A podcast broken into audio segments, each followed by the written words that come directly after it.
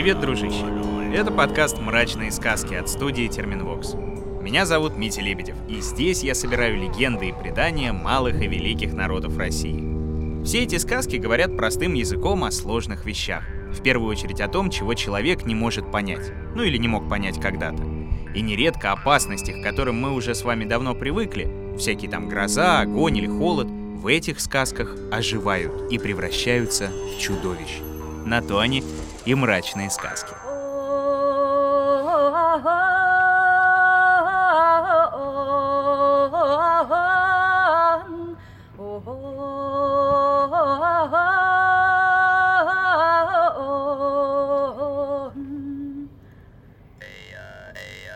Сегодня расскажу тебе старую сказку эскимосов. Эскимосы не только российский народ. Живут они и в арктических пустошах Северной Америки, и на ледяных берегах Гренландии, и в том числе на востоке Чукотки. Из 170 тысяч эскимосов по всему миру на российских землях их всего около полутора-двух тысяч, а называют они себя юитами. Эскимосские сказки полны всякой нечисти, от морских чудовищ до ледяных великанов. Да что там, в некоторых историях даже обычный червячок может раскормиться, разгневаться и сожрать целое племя. Есть у эскимосов, например, такой зверь, как колуполик. Охотится он чаще всего на маленьких детей. Вот зазевается малыш у проруби, а взрослых вокруг нет, выныривает из стылой воды, хватает его и в капюшон свой прячет, а сам обратно под воду.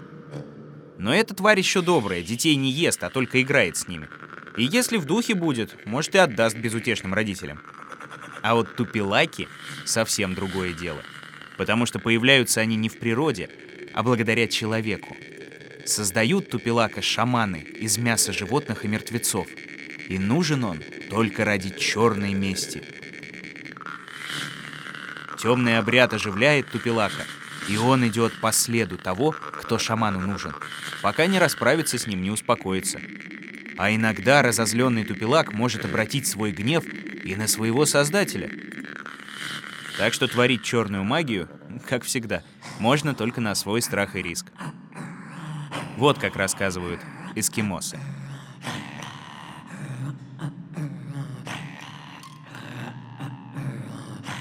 Так, говорят, было. Жил в одном селении человек по имени Алентитуна. Одни считают, что он был великим шаманом, а другие — молодым озорником и проказником. Точно известно одно, что не боялся он ничего на всем свете, за что и прозвали его Алентитуна Бесстрашный. Однажды все его село на целое лето перекочевало в новое место, чтобы осенью назад вернуться. А на старом стойбище только один Алентитуна остался. И так ему скучно без людей стало, что решил он пригласить к себе в гости всех тунгаков. Еще их зовут тугнегаками, это такие злые духи-оборотни, что людям болезни да несчастья приносят. Разные тунгаки, друг на друга не похожие. Одни как бутылки выглядят, другие будто большие валуны, у третьих туловище сверху человечье, а снизу собачье с хвостом и лапами, а у четвертых глаза, висящие на лице шары. Как услыхали они, что Алентитуна дерзко их к себе зовет, слетелись, сбежались к его жилищу, решили с ним расправиться. Стали по одному в его дом заходить. А Алентитуна собирал жидкую серу, что капало с жира в светильнике, и брызгал ею духом в глаза. Щурились тунгаки, морщились, вокруг себя ничего не видели. А Алентитуна их ослепших палкой колотил. Так многих поубивал. А те тунгаки, что в живых остались, в дом уже не входили, не давались. Слышит Алентитуна, как они шепчутся снаружи. Подождем, уснет, подождем, уснет, тогда и войдем, войдем. И только в щель видит Алентитуна, как украдкой смотрят на него тунгаки. Следят, когда он уснет. Сидел юноша долго, чувствует уже в сон его клонит. Глаза сами собой слепаются. Взял он тогда пластинки от китового уса и подпер ими веки. Так и уснул, а глаза открыты остались.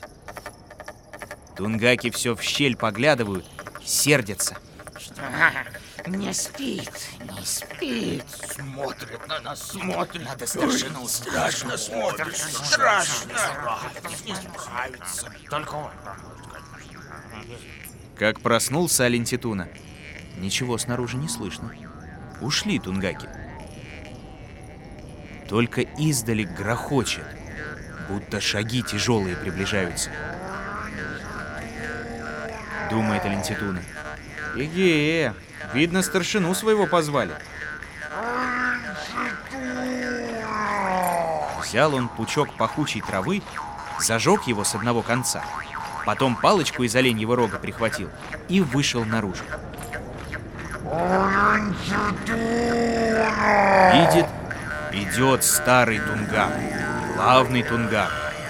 Хотел было броситься на Алентитуну, да тот горящей травой стал размахивать и палочкой по земле стучать.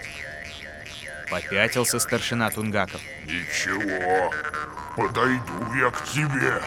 Скрытно подойду. Побежал Алентитуна на берег, прыгнул в свой каяк, ну то есть лодку, оттолкнулся веслом и поплыл от берега. Усердно греб, быстро плыл. Тут старшина Тунгаков подбежал к воде и закричал. Не уйдешь от меня. Все равно лишу тебя жизни. Решил Тунгак выпить все море и начал пить, пить, пить.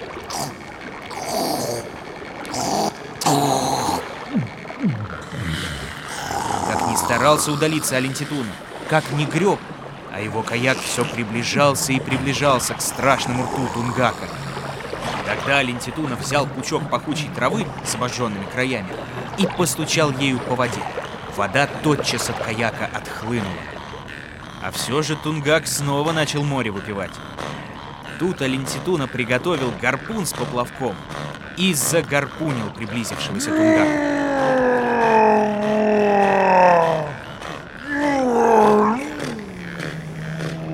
Так он вместе с гарпуном и поплавком начал убегать по суше.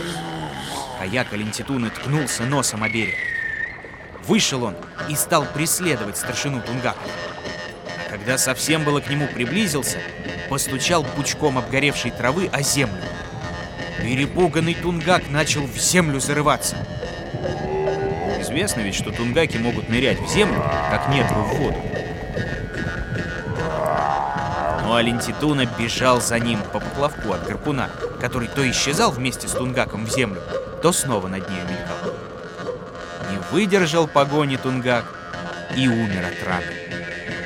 Подошел Алентитуна к пораженному им духу. Увидел, лежит перед ним старый человеческий скелет и поломал его на мелкие куски. Вот так. Вот. Все. Конец вожаку Тунгаков. Прикончил я его. Кончилось лето. Осенью вернулись односельчане на прежнее стойбище. Узнали, как Алентитуна лето провел, обрадовались. Большой праздник устроили. А вскоре и зима наступила. Очень сильные морозы были. Да такие, что земля трескалась. Всякий знает, что это хозяин морозов тык-ивак, стужу, пургу и снега насылает. Бывает, придет он в селение, упадет вниз лицом позади жилища людей, и по земле от этого трещины идут. Люди всегда при треске тык-иваку отвечают, тоже стучат обо что-нибудь. Всегда так делали, из страха. Только не знали они, что если не отвечать, тык-ивак плачет, поднимается и уходит. А вот Алентитуна знал это. Сам никогда на треск не отвечал и всем людям так говорил. Но уж больно боялись люди хозяина Мороза. Решил тогда Алентитуна на тыкывака охотиться. Заготовил гарпун с поплавком и все жилища обошел. Говорит, сегодня будут тыкывака гарпунить. Не отвечайте ему стуком, иначе не получится моя охота. Говорили ему люди, чтобы не затевал он ссоры с хозяином Мороза. Да уж очень своенравен был Алентитуна Бесстрашный. Убеждал, что избавит селение от холода раз и навсегда. Послушались. И когда ночью пришел тыкывак и стал падать вниз лицом позади жилищ, от чего земля трещала, люди ему не отвечали. Сильно плакал от обиды тыкывак. И когда он позади последнего жилища упал с треском, Алентитуна выскочил и бросил в него гарпун. Глубоко вошел в хозяина Морозов острый гарпун. Вместе с ним нырнул тыковак в землю и быстрее ветра удаляться стал. Только поплавок из нерпячего пузыря за ним по поверхности земли тащится. Алентитуна хотел было в погоню броситься, но почувствовал, что силы его покидают. Мороз лютует, пурга глаза застилает, ветер с ног сбивает. Решил завтра при свете дня охоту продолжить, а сам пошел домой и лег спать. На утро отправился Алентитуна в путь. Два дня шел туда, куда нерпячий поплавок удалился. На третий день дошел до горы, а на вершине ее землянка. Полез он в ту землянку через нижний ход. Видит, там муж с женой сидят. Высунулся мужчина из полога и говорит. Лезь сюда, лезь. Э, по какому делу явился? Да не по какому, так просто. Э, охочусь я. А, охотнику в своем доме я всегда рад, говорит хозяин. И велит жене. Э, готовь-ка быстро гостю угощение. Кореньев отвори, нерпячий желудок и кишок положи обязательно. Пусть и кишок поест. Накорми, накорми гость хорошенько. Ему домой возвращаться, а скоро ж ночь. Стала жена варить коренье с мясом. Когда все готово было, поднесла Алентитуне варево в миске. Тот ест и оторваться не может. Ох, и вкусные коренья показались. И кишками полакомился, и нерпячий желудок съел. Все съел, до капли. Кончил есть, руки вытер. А хозяин ему и говорит. Ну вот, а теперь домой ступай. Ты ведь вернуться должен. Это мы ходим, где придется, и не возвращаемся. А ты ступай.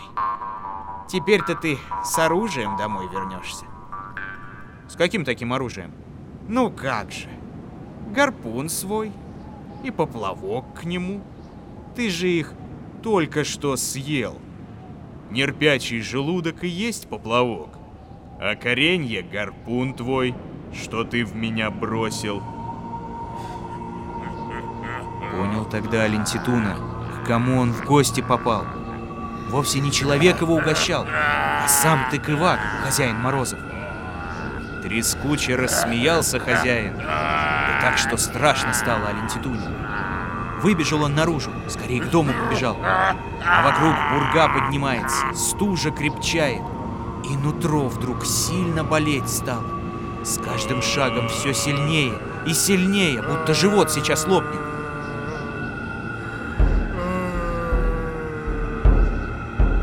Долго бежала Лентитуна сквозь пургу. Поплавок изнутри раздулся, не продохнуть. Гарпун острым наконечником желудок колет, распарывает. Вот уже видит вдали родное стойбище, но не добежал и упал. На утро пришли люди на косу и видят. Лежит Алентитуна мертвый, изнутри собственным гарпуном проткнутый. Принесли его домой и похоронили. А эту историю с тех пор детям непослушным рассказывают.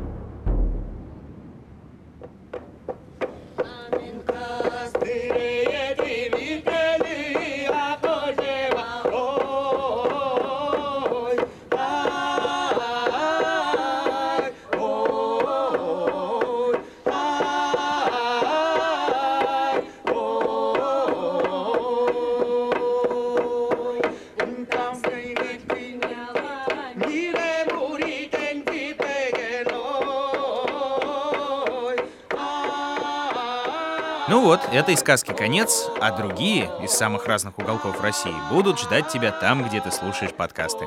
Главное, подпишись на мрачные сказки, чтобы ничего не пропустить. Сделать это можно в мобильном приложении и на сайте SoundStream, в Apple и Google подкастах, на Кастбоксе, Яндекс Музыке и Ютубе. Ставь лайки, рекомендуй всем, кому такое заходит, и обязательно советуй в комментариях новые сказки, и страшные, и не очень, которые было бы здорово рассказать в этом подкасте. А на сегодня все, дружище. Все.